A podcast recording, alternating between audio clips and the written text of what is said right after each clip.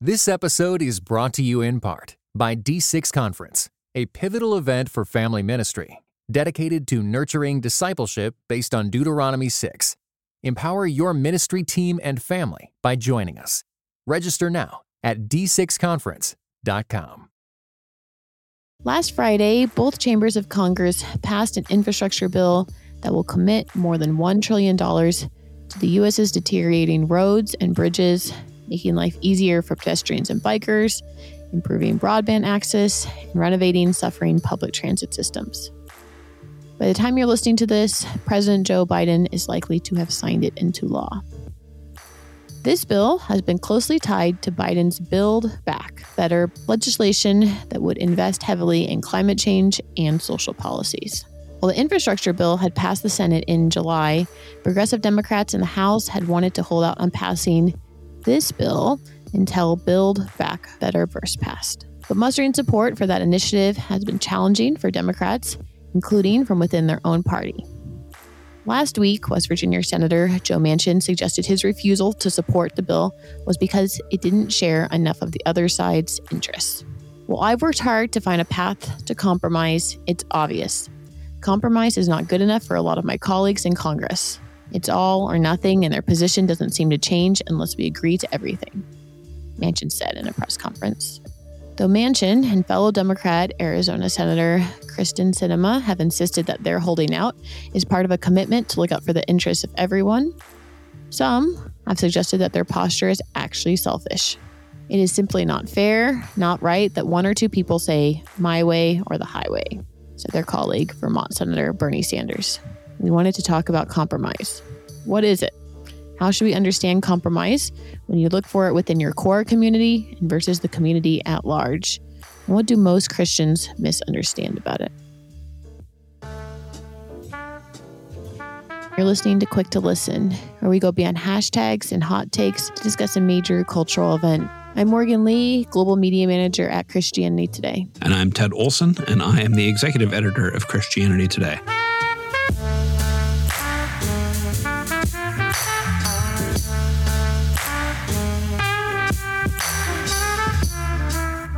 All right. Ted, give us your gut check about all the stuff happening, especially for Democrats when it comes to passing some of Biden's core initiatives. I was skeptical that we could make the infrastructure bill super interesting for an hour, but I think I think we've got an angle here to talk through. There's some interesting stuff in that infrastructure bill if we were to get into the details. But pivoting into that question of compromise, that was uh, a political science major back in my undergraduate days at Wheaton College. Yeah, you know, this is like day one of your one on one class where it's like compromise. Uh, that's the essence of politics is, is compromise. And then the difference between different kinds of compromise.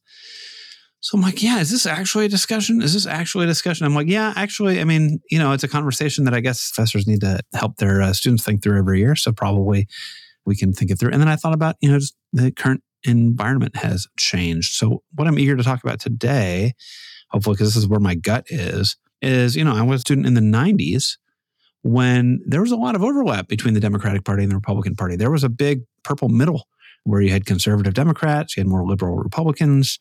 There were these kind of coalitions that made up the parties were, were pretty different. And compromise looked a lot like coalition building those parties have become much more bifurcated, fewer people who identify as moderate, much more people identify as, you know, strong liberal or strong conservative. I'm like, yeah, what does compromise look like now?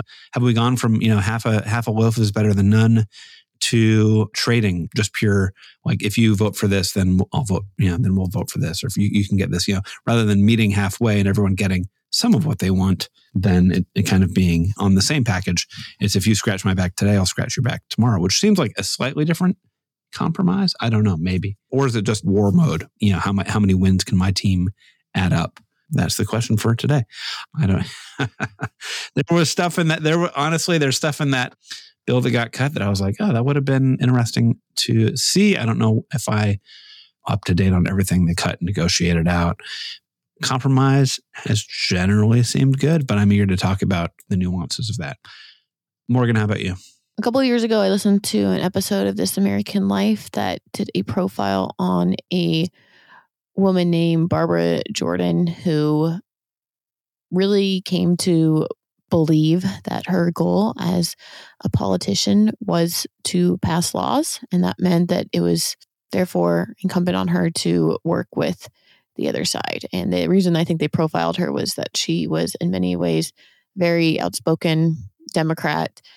She kind of came of political age right around the time that the Watergate scandal was taking place. And then several decades later, Bill Clinton actually tapped her to figure out a way to pass immigration reform. And so she worked with all these other folks who were in the weeds of immigration reform. And these were people that both represented business, but also kind of more humanitarian interests.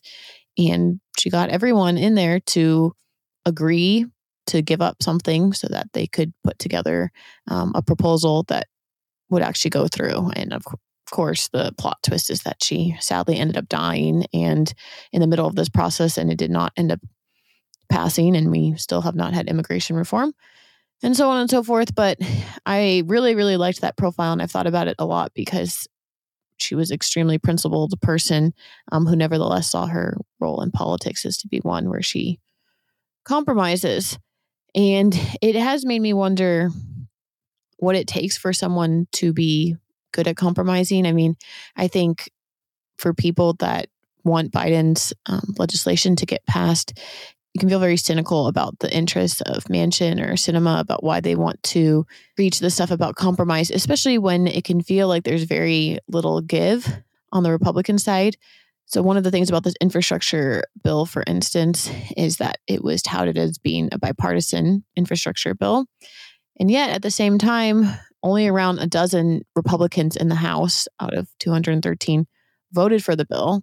And as I just read yesterday, almost every single one of them has just been, their offices has just been overwhelmed by threats of violence, death threats for them deciding to vote for a bill that doesn't really seem to have very much social, I don't know, very much culture war stuff, I guess. And I've also just been struck by the fact that only around a dozen of them actually wanted to vote for that type of bill too, for something again that's being touted as this bipartisan infrastructure bill. I don't know. I, I do believe that compromise is important. I think the other nuance that I hope we're going to get in today is that what does compromise look in this age, given that there's often a lot of fracturing within parties themselves, or at least, the very least, in the Democratic Party, there is a lot of fracturing. And I mentioned at the top that progressive Democrats really wanted to pass the infrastructure bill and build better back at the same time, and they ended up not getting what they wanted in this instance. When you're in politics, sometimes you're also trying to coerce or to flex your power in a particular way as well to get stuff done. Anyway, convoluted thoughts, but glad we could talk about this more at length. Yeah.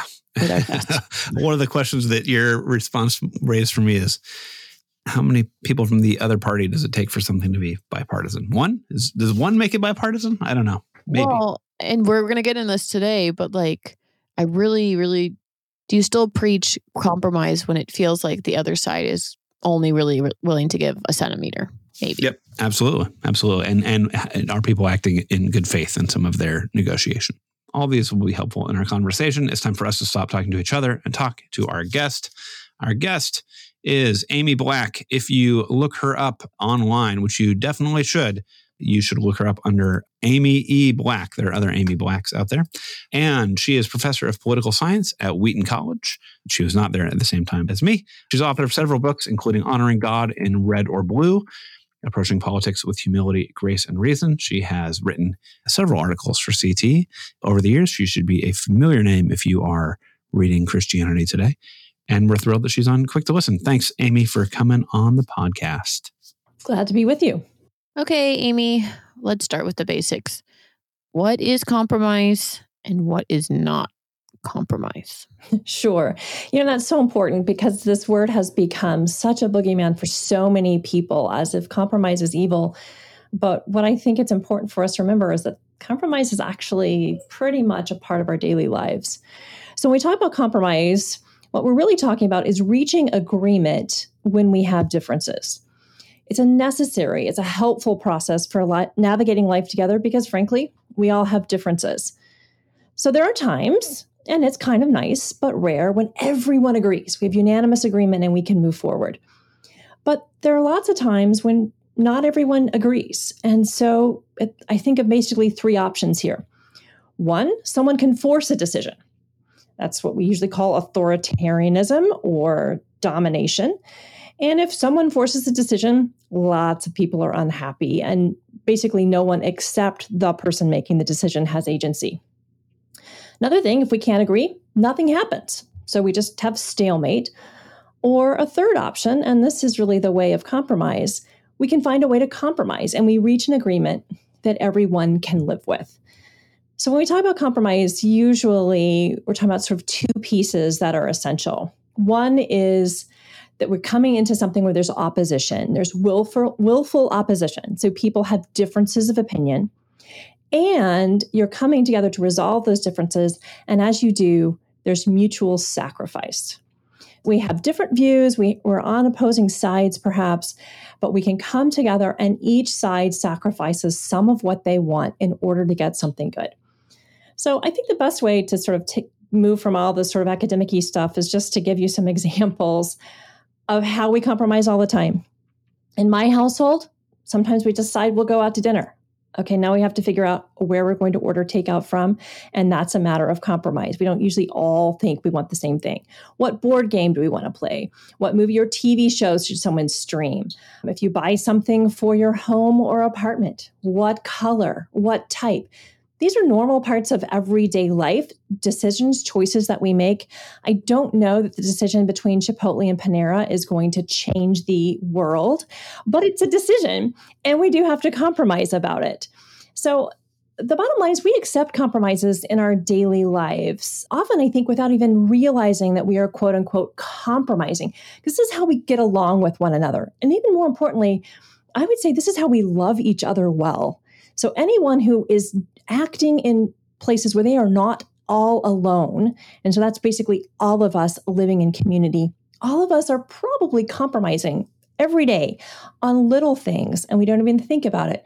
But it does make our life together more peaceful and frankly more possible. It does strike me that the question between do we go to Qdoba or Chipotle but I do think, you know, if if politics is is about kind of generally trying to seek the common good, one of the things we have seen in this culture is people at least whether whether it's reality or perception there is a you know you can see the poll data uh, where people feel like we have radically different views than quote unquote the other side about what the common good is. So you know one survey i saw this is from last november so this is a while ago or this might be actually during this i think this was yeah the election period 80% of Biden voters, 77% of Trump voters said, quote, not only do we have different priorities when it comes to politics, but we fundamentally disagree about core American values.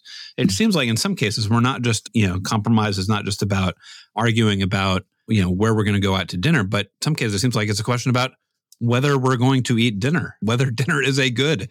Help me think through that. Is it that politics is about reaching consensus about things for the common good? Is it about finding areas where our areas of the common good overlap? Is it about, you know, I'll give you some things where you think this is actually not common good, where this is actually harmful to society, but maybe you could vote for it and we'll do something else that will, you know, ameliorate the negative effects of that. Like what is compromise when we set it in a polarized political environment? Something that might be helpful to sort of add to the conversation so that we can get back to that larger question is just to realize that there are different kinds of issues that we debate in politics. And I think what's happened is we've conflated them. So the social science terms, which I think are kind of complicated or wrong, there's sort of hard issues and easy issues, is what we call them. But let me explain what we mean.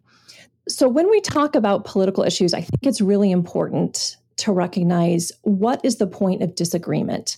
And a lot of times, a lot of our rhetoric, we immediately go to they are wrong. I am right. I'm on the side of the angel. They are evil before we even know if we disagree or not. So, when we talk about issues, I think it's super important that we discuss ends and means, goals and ways that we achieve those goals. So there's some issues, and these are the issues in which I would say we probably can't compromise, or it's going to be much more difficult to compromise. There are issues in which we disagree on the end goal. What I think is for the common good you do not think is for the common good. That's going to be really hard. And a lot of these issues are issues that we kind of think of as sort of classic cultural issues, moral issues. We're going to run into this a lot on issues related to abortion. We're going to run into this a lot on issues related to sexuality. And sometimes at the end of the day, there's very little or no room to compromise because we just disagree on what we're doing. But so much of what's going on in Congress and infrastructure would fit right into this, I think. So much of what goes on in government we're not actually battling about end goals. We agree with the end goal, we have a shared sense of common good. We just don't know how to get there.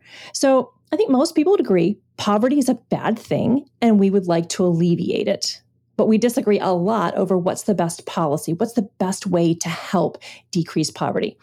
We don't want violence. We don't want crime. We don't want terrorism. There are lots of things we don't want, but trying to figure out how to how do you fight terrorism most effectively how do you fight crime most effectively what policies are going to help alleviate the effects of crime those kinds of questions super complicated and super difficult but that's where i feel like there's often more room for compromise because if we agree on an end goal then we recognize we both want to get somewhere in roughly the same place, but we're looking at it differently. So if we look at the current bill we're talking about for today, the infrastructure bill, most people in both parties would agree, not everyone, but there's general agreement that American infrastructure is crumbling. We've actually tried to get these major infrastructure bills through for many, many Congresses now and have not been successful. So I think there are people of goodwill in both parties thinking, you know, a little investment in roads, bridges, broadband, etc., would be a really good and necessary thing. But how much investment, what things qualify as infrastructure, how much to spend, that's where we have to sort of start having those conversations, and that's where compromise enters. I have a lot to get to on the political end that I think we can explore in a couple minutes, but I want to get into scripture a bit first and kind of get into some of the theology about this what examples do we see in the Bible of different folks that we may or may not look up to compromising? Sure.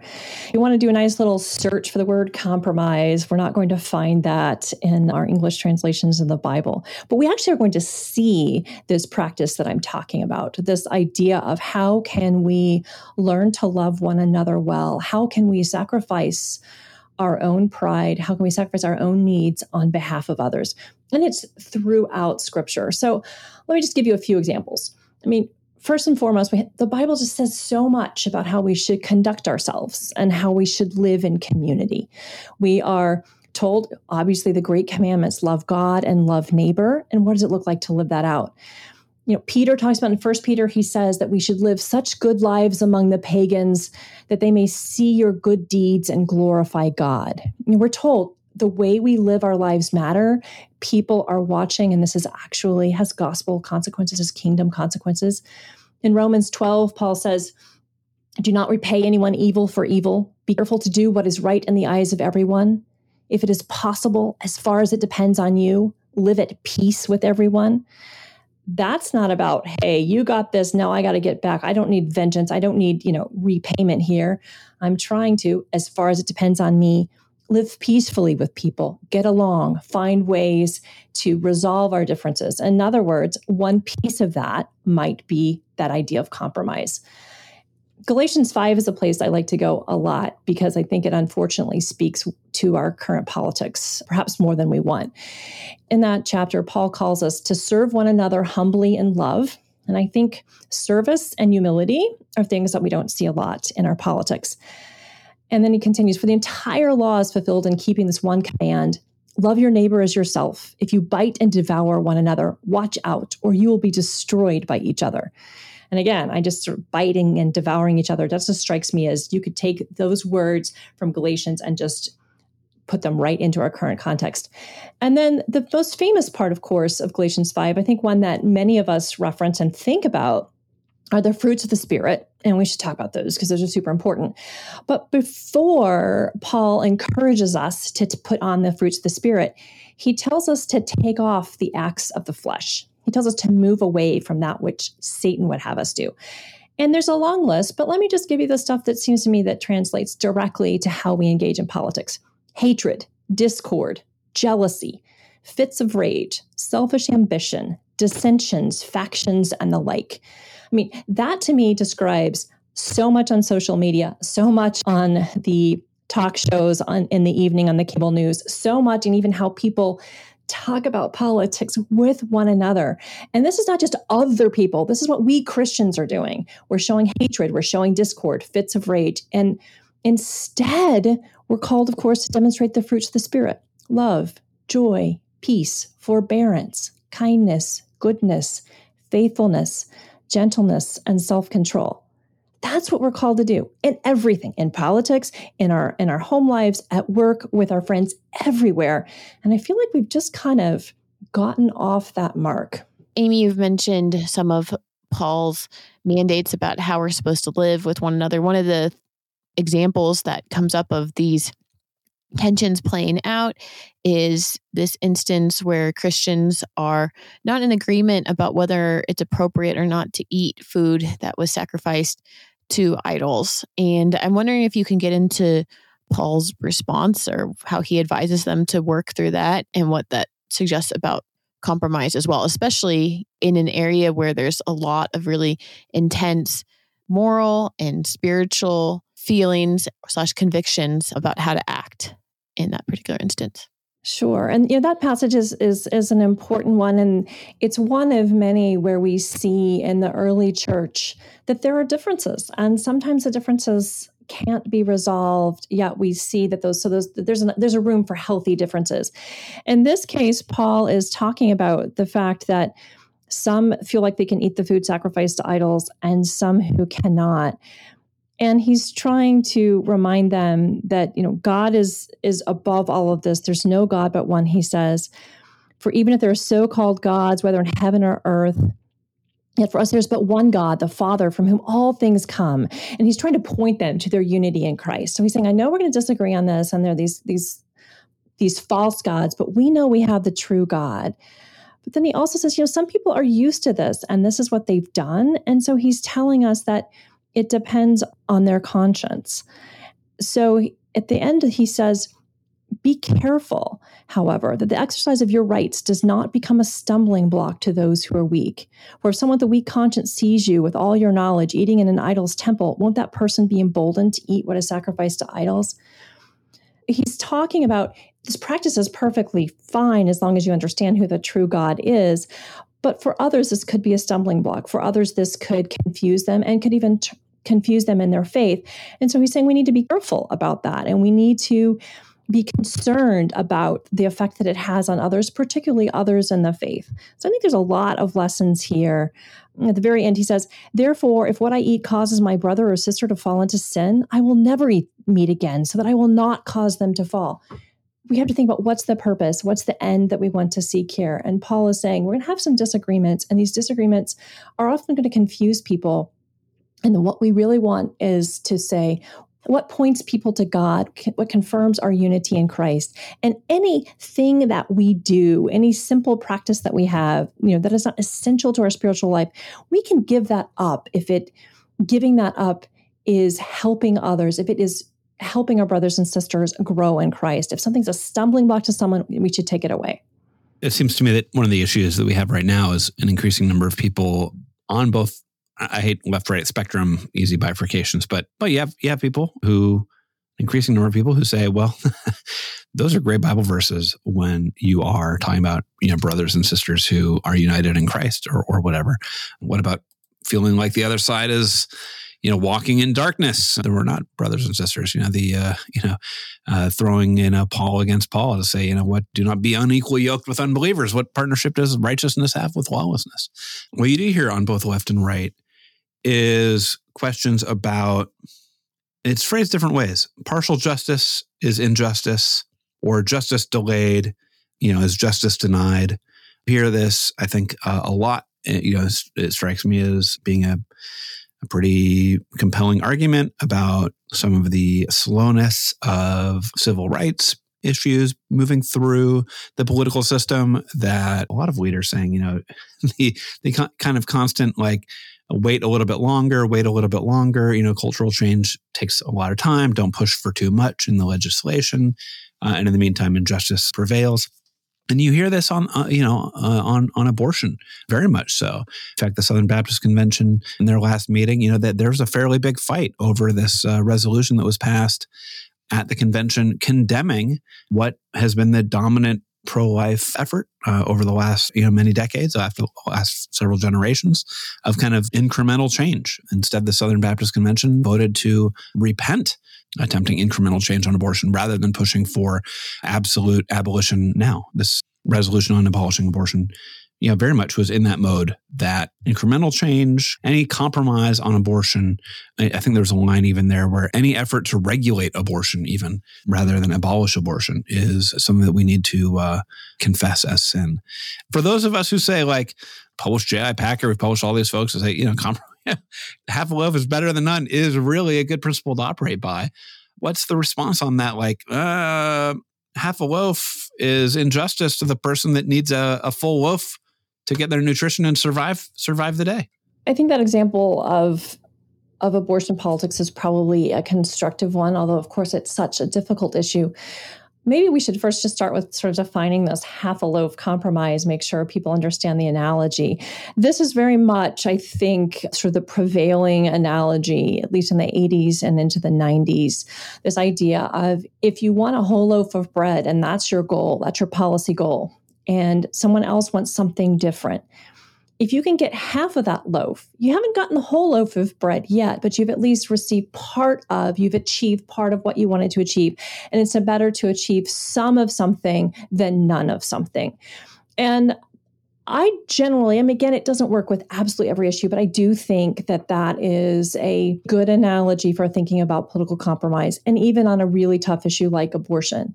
So, this is an issue I'm very strongly pro life. I worked for a pro life congresswoman and even got to help work on legislation that we believe moved forward our goals and our concerns. So, in something like abortion, I think incremental change often makes sense. I'm not saying it's necessarily the best way. I'm saying it's the most likely way. And so, if you look at abortion, it is, of course, a moral issue on which there's significant disagreement as someone pro life, I'm going to see that developing life inside of the womb as human life, human life made in the image of God of infinite worth and value. Someone who disagrees with me, someone on the pro choice side, is going to just see it as sort of a mass of cells and tissue. It's just kind of part of the woman's body until some point that gets debated, possibly viability, possibly birth. We got some pretty fundamental differences here. But from my position, I'm going to say that's a human life that must be protected. And it's it's an innocent human life that has no agency whatsoever. And so i want to protect that vulnerable person. So if i want to do that and there is a law so if, if the current law says all abortion is legal and there is something before a legislature restricting some abortions i would see that most likely i'd have to see the legislation but probably as a good thing do i want innocent lives killed? No. But if this law might prevent 10,000 abortions, I would say we now have 10,000 fewer human lives lost than before. And so, in my mind, that is a good, that is a moral good, and that is something that God would want us to seek. Does it mean I end there? No, but it means that we're looking for opportunities to sort of move forward. And on the issue of abortion, if you look at the statistics, it's pretty interesting. Now, there's been a lot that's gone on. It's been a mix of abortion legislation, there's also been a mix of social service funding. But we've seen abortion rates have gone down a lot in the United States. And again, as someone who's pro life, I would say that is a great thing that we have seen fewer innocent lives lost. Is this compromise in there? Sure. Am I compromising my values? I don't think so, because I still am going to fundamentally say we're talking about human lives here made in the image of God, of infinite worth. And what we need to do is see how we can protect them and protect as many as we can. I think it's interesting that you're talking about this through the lens of abortion, or in, in some ways, almost a single issue, right?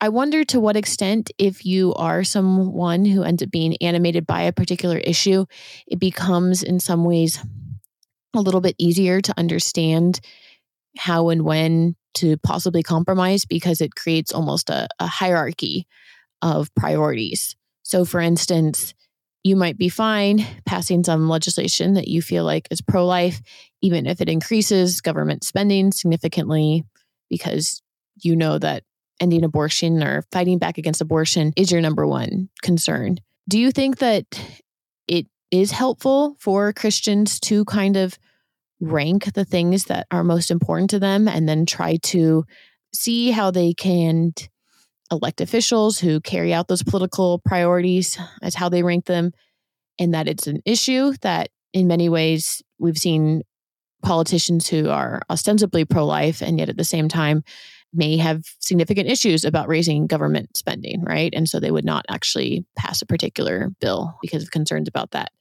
I, I guess i'm just trying to understand if a move towards caring about single issues or using a hierarchy like that is a helpful change from the current way that we can often get entrenched in what we would call partisan politics. You know, so there's there's lots of different ways to approach one's voting choices when we come to an election. We don't have a lot of choices in the United States because of our two-party system, but we still have options. And and one that you mentioned is this idea of single issue voting, which is not uncommon, where someone will say there's one issue that is the most important and that's what I care about the most and I'm going I will only support someone who is with me on that issue.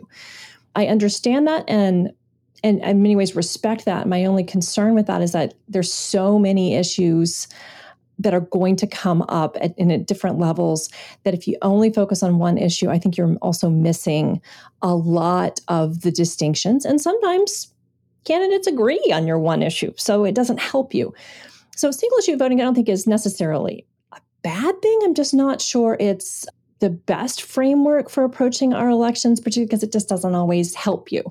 So I, I do think, though, that this idea of having some priority issues, the issues that you believe are the most important and the most fundamental, and I'm thinking of this, of course, through the prism of my faith, what biblical principles are in play? What do I believe God would seek to have us do? What does it mean to serve the common good? And so, what issues are at the forefront for me coming out of those biblical principles? And that's a list. And it's a list of maybe three, maybe four, maybe five. I don't know that I have an exact, there's no magic formula, but I do think that the Holy Spirit is, is working in our lives and stirs in our hearts about different issues. So if you have that list, then you can say, let me evaluate the candidates on my priority issues and see who lines up the most. Rarely is any candidate going to align with us on every issue.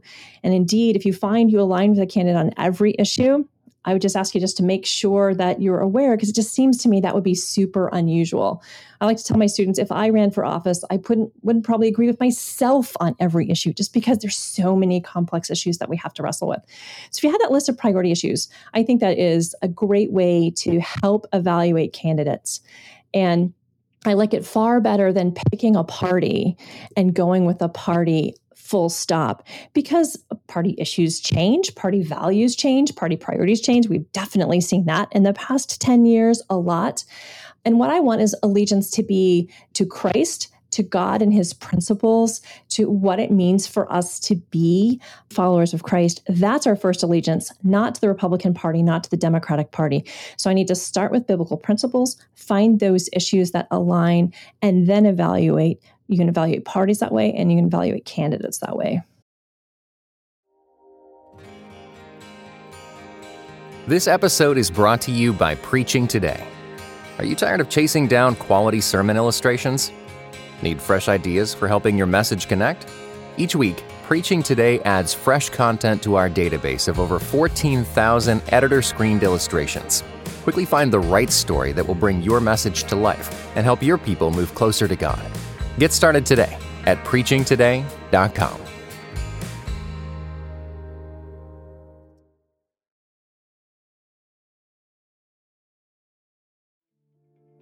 Life is unpredictable. I think all of us learn that. Sometimes we learn it in good ways, sometimes we learn it in really hard ways. You're valuable to Christianity today, and we want you to be prepared and protected. And one of the ways that that can happen is by having a will and getting a will together for your family and to care for your loved ones. If you've already set up your will and other important estate planning documents, that's great.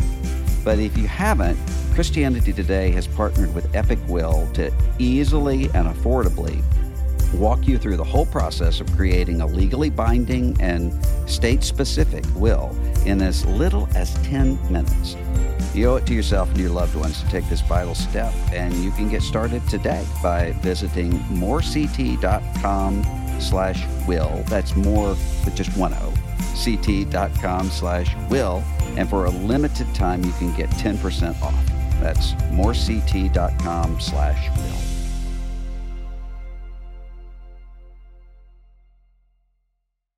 Is there ever a time when we should not be willing to work with people who we may disagree with on other issues? I'm just thinking of if, if you are someone who is pro life and there's particular legislation that might be out there in the, I'll just say, the social service realm. Is there ever a time when you might say, you know, I'm not going to support this bill because it looks like pro choice people are also supporting it. And I don't want to be associated with them or in their camp. And that is, I'm going to draw the line there, even if that legislation might be something that I'm not viscerally against. Yeah, I just have a hard time seeing how that is helpful, that that stance. It seems to me that we should be listening to everyone, respecting other people's views. Doesn't mean we have to agree with them, but looking to partner. And I mean, I guess one way you could even look at it say, let's just use the, there's so many war metaphors in politics, particularly now. So the enemy, the person who's against me. I don't want you to hear that I think that someone views it something different in politics than me is my enemy, but many do. So, what would the Bible say about our enemy? Oops, it says love your enemies. You know, so there's kind of this sense of you know, so we're to love the, our enemies. We're to love those who persecute us. It doesn't say heap hatred back on them. You know, it doesn't. It doesn't give us that path at all it's not always going to be possible to work with people with whom we disagree, but it often can be. And I think that's just such an opportunity, both it's a political opportunity to move forward, but it's also, I think, a super opportunity for people of faith. It's a beautiful opportunity for Christian witness to say, you know what, you know, we fundamentally disagree on this issue. I'm pro-life, you're pro-choice, and you know, we're just we're just going to have impasse on almost everything related to that. But you know what? I do share some of your views here on social spending, and I'm concerned about those single mothers and how they can care for their children. And I'm concerned about early childhood education, and I'm concerned about childhood poverty. Let's work together on those issues. So to me, it's just an opportunity to to build community and to help people see and help us to show our love for them. It's our love for neighbor comes out in, I think, the politics, the political positions that we take and the political policies that we pursue, but our love for neighbor also comes out in how we engage in politics. If it's politician with politician, elected official with elected official trying to reach compromise on legislation, or if it's individuals interacting on social media, it's, it should all be about love for neighbor. Totally agree with you. That should be about love for neighbor. But I do wonder if, you know, it does strike me that the American political system is also not just about like each particular vote. I also hate all the, know, sports metaphors as well as war metaphors. But there's a short term view there's a long term view. And thinking through the strategy, where because we're in a two party system, it does seem to me that there is some legitimacy to saying, I think that this party is heading generally in the wrong direction. And the more legislative wins, the more kind of political wins that they receive, the more kind of momentum that party gets, the more kind of the more the country and that party head in a wrong direction. Even if I may agree with the specificities of this particular bill, and so I'm going to oppose. If I'm if I'm I'm just thinking if I'm a member of Congress, so there would be a a strategic goal for opposing something that you might otherwise think, all right, that's fine. Or, okay, I can meet them halfway on this. If, if we were actually kind of hoping to create common good on this particular issue. But because I'm thinking no, that party is heading in the wrong direction on all sorts of other issues that I really disagree with. I don't want them to get wins. I just don't want them to get wins, period. It sounds like from our conversation that you would think that's not a great attitude to have. That's not a good Christian strategy. And I'm wondering if I am reading you right or if you think that that's a legit strategy. I mean, I definitely understand and can sympathize with the idea that if you see a particular party going in what you believe is the wrong direction, that you're hopeful that they won't succeed. And I think we definitely, in that case, should be supporting, campaigning for, voting for candidates of the other party, if you will. But I think when it comes to governing, that's just not the way to go about it. And what's happening right now in Congress, your portrayal is actually a much kinder, gentler version. But what's happening right now in Congress is pretty simple. And that is Republicans do not work with Democrats, and Democrats do not work with Republicans. And that's pretty new compromise is super difficult right now, especially in Congress, because the leaders in both parties have decided we're going to take a firm party line and we want everyone in the party to vote together. If you are a good Democrat, you are going to vote the Democratic line. If you are a good Republican, you're going to vote the Republican line. And we will not tolerate anyone who does otherwise. That's been kind of the mode for the last 10 years. In the not too distant past, Republicans and Democrats worked together, particularly moderates. And Democrats controlled the House for over a generation. Republicans would have been totally shut out if they didn't seek to work across the aisle. But what we saw is that members from both parties worked together on a lot of major legislation. Democrats, of course, had more say because they had the majority, but Republicans also had a voice. They also had a chance to be a part of the process. And so they were able to help shape public policy. If you're concerned that the other party is going in the wrong direction, maybe you should see if you can work with them, point out what you think is problematic, steer them. Maybe you don't, let's say they're going 180 degrees in the wrong direction. Well, maybe you can move them to 90 degrees in the wrong direction. That's at least gotten them closer to what you think is the right direction. So I just think it really is about we have to find ways to work together. And we can't, when we start demonizing the other party, when we start thinking that we're at war, when we start, th- pride is a lot of that too I am right, you are wrong. I am the God is on my side and the Satan is on yours. We must vanquish this evil. Pretty soon we're into death threats. I mean, this is contemporary politics, right? So I think we have to move away from these us versus them constructions and we have to move in a direction where we realize, you know, we're going to fundamentally disagree on a lot of stuff, but we also work together on a lot of stuff. Because what's happened in this decade or so that it's been kind of all or nothing all Republicans, all Democrats will wait to the next election and we're going to win. And we don't want you to help us because we don't want you to get any credit.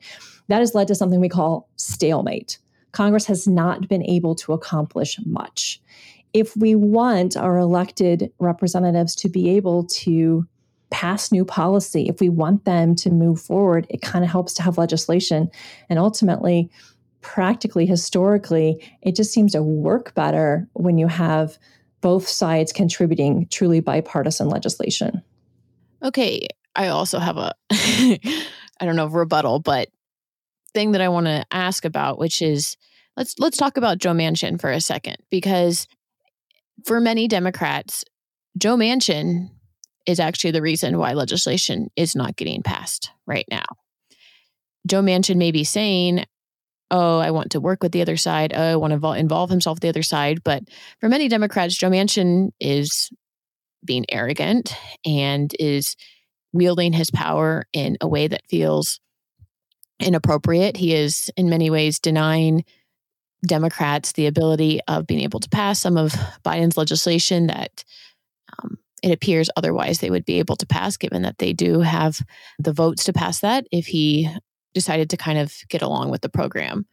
And now I just read the quote that I said earlier from Manchin. He said, Well, I've worked hard to find a path to compromise. It's obvious compromise is not good enough for a lot of my colleagues in Congress. It's all or nothing, and their position doesn't seem to change unless we agree to everything. Now that I read that, I'm like, was he talking about Republicans or his own party? And I'm not exactly sure who he was talking about. I, I guess I could go look that up in a second. But is Manchin someone that when you're talking right now, Amy, about like, yes, we should like really try to embrace the spirit of compromise? Is this the type of leadership on this issue that we would want to use as a model? You know, it's an interesting, we're in a very interesting position with Joe Manchin, and of course, Kyrsten Sinema is right there as well. We have a 50 50 Senate. And if we have a 50 50 Senate, that means that voters in 50 elections voted Republicans into the Senate, and voters in 50 elections voted Democrats into the Senate. And I think sometimes we even forget that there are voters behind all of this, right? So that, that we're at this very narrow, the narrowest of possible margins in the US Senate. And it didn't just happen overnight. There are discrete choices behind that. So that suggests that there's a lot of so we, have got this 50 50 with this evenly split Senate. So, as I mentioned before, right now the politics are all or nothing with each party. And you see this very strongly in both parties. It doesn't mean every member of the caucus is going to go along, but pretty much most of them do. So, I would say we've got a lot of my way or the highway politics with from the party leaders. Um, they expect all of their members to vote in lockstep. They leave no room for compromise. I am the Republican leader and I tell you, you must vote with us and you may not vote with them. I am the Democratic leader and I say, you must vote with us and you may not vote for them. There's no space for compromise in that posture. So, what's interesting to me here is that really any of the Republicans, any of the Democrats in the Senate can defect from following the party line if they want. They always have been able to and it's it's almost always worked. They just aren't doing so because the party pressure is so strong and they are so scared for the implications that they're going to go on lockstep. So Manchin and Sinema, part of it's because they're moderate, but part of the thing is too is just sort of like, you know, they've kind of figured out we're willing to negotiate. We're willing to talk to the other side. They're telling us not to, but what's going to happen? And if I'm the only one willing to negotiate, if I'm the only one willing to be a part of this, that really positions me well to figure out what I think my constituents need and to sort of get what I want because everyone is now looking to me. And so, I mean, that's what they're kind of doing. And Manchin, you know, he does have a lot of power. He's probably the most powerful member of the Senate right now because of hmm. this unique position he's in as the only one who's going to sort of move away. And Sinema's started to do that. And it may or may not work with their constituents, we can see in the next election, I have a feeling it's going to work really well for Manchin since he comes from a very Republican state. He's protected West Virginia interests in a lot of this compromising. Here's the thing though any other senator could be joining them. It's not as if they're the only ones who could be part of this compromise. And it seems to me that if we had five or six Republican senators or five or six Democratic senators saying, you know, wait a minute, I want to be a part of this too mean, some of this is happening behind the scenes. Don't get me wrong. There's been a lot of compromise going behind the scenes, but we're focusing a lot on Manchin and Sinema because they're most public about it, and they often end up being kind of the last person that has to be included. So I just think it's a super interesting political dynamic, but we have to remember they're not there on their own because of a choice they made. They're there because the voters have given us a 50 50 Senate, and they're there because 98 of the other members of the chamber aren't willing to compromise on much of anything. Do you see this split towards more ideological rigor, like this don't compromise, as being a move away from kind of politics as game view or a move toward politics as game. Because you know, you and I, you know, we know a lot of folks in politics who just they they get this mindset you know kind of how many wins can i rack up? It becomes a little bit less about common good and becomes a little bit more about sports teams. Do you see what's going on right now with less compromise and a little bit more hardening on the left and the right as a move away from that view or a move that is is happening because more people are viewing politics as game and war i think this is a move toward further gamesmanship and further sort of war mentality what i don't want your listeners to hear is that I feel like every member of Congress is that way. That's just not true. There are so many men and women in Congress that are really there with a heart for public service, with a heart for the common good, with a heart for serving their constituents. But there are a lot of folks that are kind of they want to win at all costs. And public service is probably not that high up on the list of what they're doing and why they're there. And when our margins have been so narrow, and when we have seen party control flipping of these chambers fairly often, they've kind of made the party leaders and many, and obviously because they're going in lockstep within the parties, have made the decision we're going to be win at all costs and make sure that we win at all costs and that the other party gets nothing that can even be remotely seen as a win or a benefit. It's all for us, all against them. We don't want to work with them because they are the enemy and we don't want the enemy to win. I mean, that's a very common mindset right now in Washington. Again, not everyone feels this way. There is that piece. And then you sort of have to put this and amplify it through all of the different forms of communication that we have. There are a lot of passionate voters out there. There are also a lot of kind of not so sure. Sometimes they show up to vote, sometimes they don't. Those are often the ones that decide our presidential elections. Those passionate voters that you can't compromise because you're compromising your values, even though they may not understand the nuance of what they're having to say there. Those kind of voters are the ones that show up in primary elections. Those are the ones that show up in the first step of our process who pick the party's candidate. And so a lot of our politicians have just decided we're going to play to our base. We're going to play to those primary voters and we do whatever they ask. And primary voters in both parties tend to be more ideologically extreme. They tend to be the least likely to be interested in compromise and the most have a sense of ideological purity that's kind of motivating them. So when you sort of add all this together, it becomes a big giant game. And I'm all about game. I play I play fantasy football. I love professional sports. I think there's a lot of room for some fun and games, but I think we've kind of moved too far from what is the purpose of a democracy, of a representative democracy, and what is the role of our elected officials?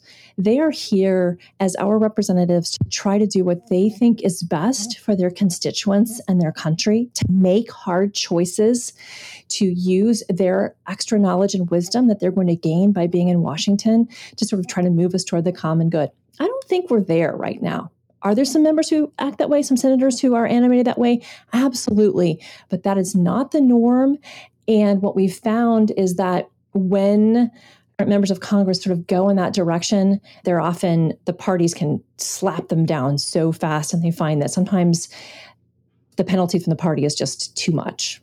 In what ways have you observed Christians making it challenging for Christian leaders, politicians, and other maybe church leaders as well to compromise? Oh, well, how many hours do we have? I think one of the things that's happened is that a lot of people, Christians, and of course, people outside of, of the Christian faith as well, have moralized lots of political issues that aren't necessarily about underlying questions of right and wrong.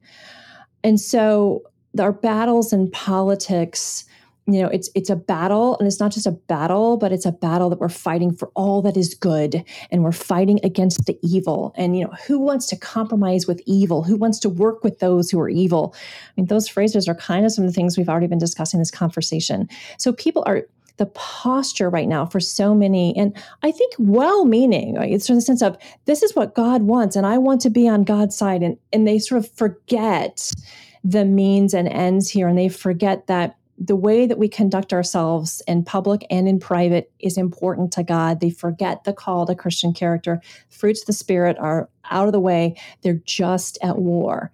So, how does this make it challenging for other Christian leaders? If people are telling you you can't compromise or you are somehow not a good Christian, if that's the message that's being sent and it's being sent powerfully, it's really hard for pastors and other Christian leaders to try to seek dialogue across differences, to hold a more nuanced view. They're demonized, they get death threats. I mean, this is real. If Christians, in the name of their religion, let's just think about that. If Christians are sending death threats to another Christian with whom they disagree, we've really gotten off the rails here. So we can get really far off course when we're in that all or nothing, good versus evil mindset. So I think what we need to do is, is we need to walk back our rhetoric we have to approach politics with more humility. We have to see that those who disagree with us are actually image bearers of God too, that they deserve our respect. And even if we think they're our enemies, they're still people we're called to love, and they're also still people made in the image of God. You know, what happens to me, I think, is a lot of Christians, and you see this on both sides, just abandon biblical principles when it comes to political engagement? Because it doesn't matter how I, I, I just need to win. And then we'll get this end goal and god will be happy at the end goal. So they're angry they're bitter they're prideful they're hateful. And somehow this is okay i think because they think they're on god's side. But that's not what god calls us to do. That's what not that's not what jesus modeled for us in his life and ministry on earth. We have to model the fruits of spirit and what they do. So it's so hard for pastors. It's so hard for Christian leaders when they are just feeling, they're not just feeling under attack, they are under attack. And so we have to, I just really think, pull ourselves out of this, of this really destructive mindset. And I think there is a pretty easy way to do that. And it comes from Jesus himself. We need to just look at the golden rule. If we would do unto others as we would have them do unto us, if that actually was the way we approached our politics and our rhetoric and our social media, this would be a completely different environment. It would be a better environment for us as Christians. It'd be a better environment for our Christian witness. It would put much less pressure on our pastors and our leaders who are trying to navigate these incredibly difficult political waters. Amy, thank you so much for everything that you've given us to digest today, to think about, to reflect on. For people who have feedback for us, send us an email. We are at podcast at christianitytoday.com. For sure, there are going to be people who have strong feelings about compromise. So let us know how you feel. Now is the time of the show that we call Precious Moment, and it's when we ask everyone to share something that has recently brought them joy. Over to you, Ted. I recently went to a conference out in Philadelphia that was a group of folks who were working on biblical literacy. A super interesting conference. And, you know, one of the interesting things is even just kind of narrowing down, like, what is it we mean by biblical literacy? One of the folks there was talking about all the folks he encounters as a professor who have a hard time kind of talking about the grand arcs of scripture, the, the major stories of, uh, of scripture, what different books of the Bible are really about, and what, what is Paul trying to communicate in this particular epistle, that kind of thing. He was saying, you know, these are, these are folks who read the Bible every day. It was illuminating. It's also just really helpful for folks. One of my passions is, you know, that, that line that Jesus has when he's confronted with one of the kind of theological dilemma things that, that the religious leaders throw at him. And he says, you know, your problem is that you do not know the scriptures and you do not know the power of God. It was great being with a bunch of folks who not only also look around them at the church and at the society and say, wow, yeah, the problem is that people do not know the scriptures and people do not know the power of God. And not just uh, the people running around, you know, freaked out about it, but that there's folks in there that are doing some really interesting things about it. So you know, we'll be telling more of those stories, I think, in CT. Didn't you um, give a talk there too? I did. I just gave a little talk about how CT sees the problem and is trying to address the problem, especially uh, among you know Christian leaders who also struggle sometimes with biblical literacy. I know I struggle with Bible literacy and kind of thinking in the forefront of my head about how to use the Bible well, how to think about the Bible, how to be more literate in my Bible use. CT is trying to be part of the solution, but we are also, you know, when I hear Jesus saying, Your problem is you do not know the scriptures and you do not know the power of God, I, I hear him saying that to me, not just to my neighbor. It was precious to be with folks who care about the Bible. Oh, people can find me online, Twitter at Ted Olsen. Morgan, how about you? Okay, I will share something that probably, I guess, is a little bit on brand for stuff that I like to share during this segment. And that is that I have a friend who right now who's moving off the island and I was like, before you leave, you have to give me a ride on your motorcycle. So he did on Monday, and it was very fun to ride around. I, I, actually told him that I think that the speed limit in Hawaii is very conducive to riding around on a motorcycle because it's usually like 35 or 45 in most places. We're also stuck in traffic a decent amount. At least for me, it's ideal because the wind is not cutting up your face. I know obviously people, most people who ride motorcycles like to go way faster than that. And I'm sure that would also be very fun. But yes, it's a wonderful way to see the island. And I'm really glad that I got to meet him before he moves away. So shout out to my motorcycle friend. People can follow me on Twitter at MEPAYNL. All right, over to you, Amy.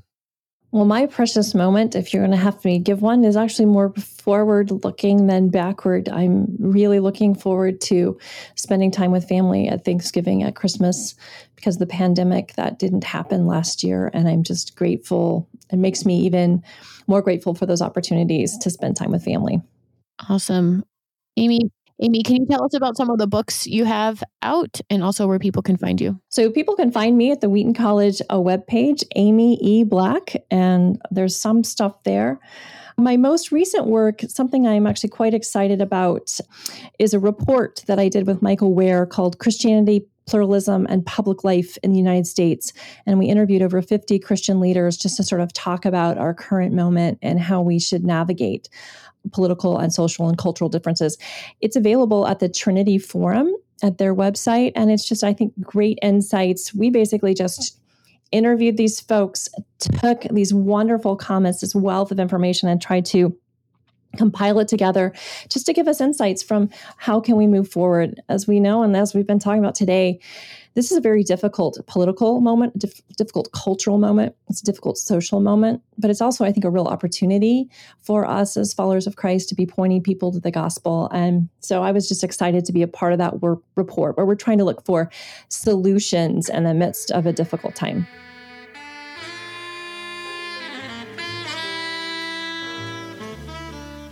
All right. Well, that is it for us this week. Thank you, everyone, for listening to this episode of Quick to Listen. The podcast is produced by myself and Matt Linder. The music is by Sweeps, and the transcript is done by Faith and Dovu. For people who have comments, questions, feedback, and so on and so forth, send us an email. We're at podcast at christianitytoday.com. You can find this podcast wherever you get your podcasts, and we will see you all next week. Bye.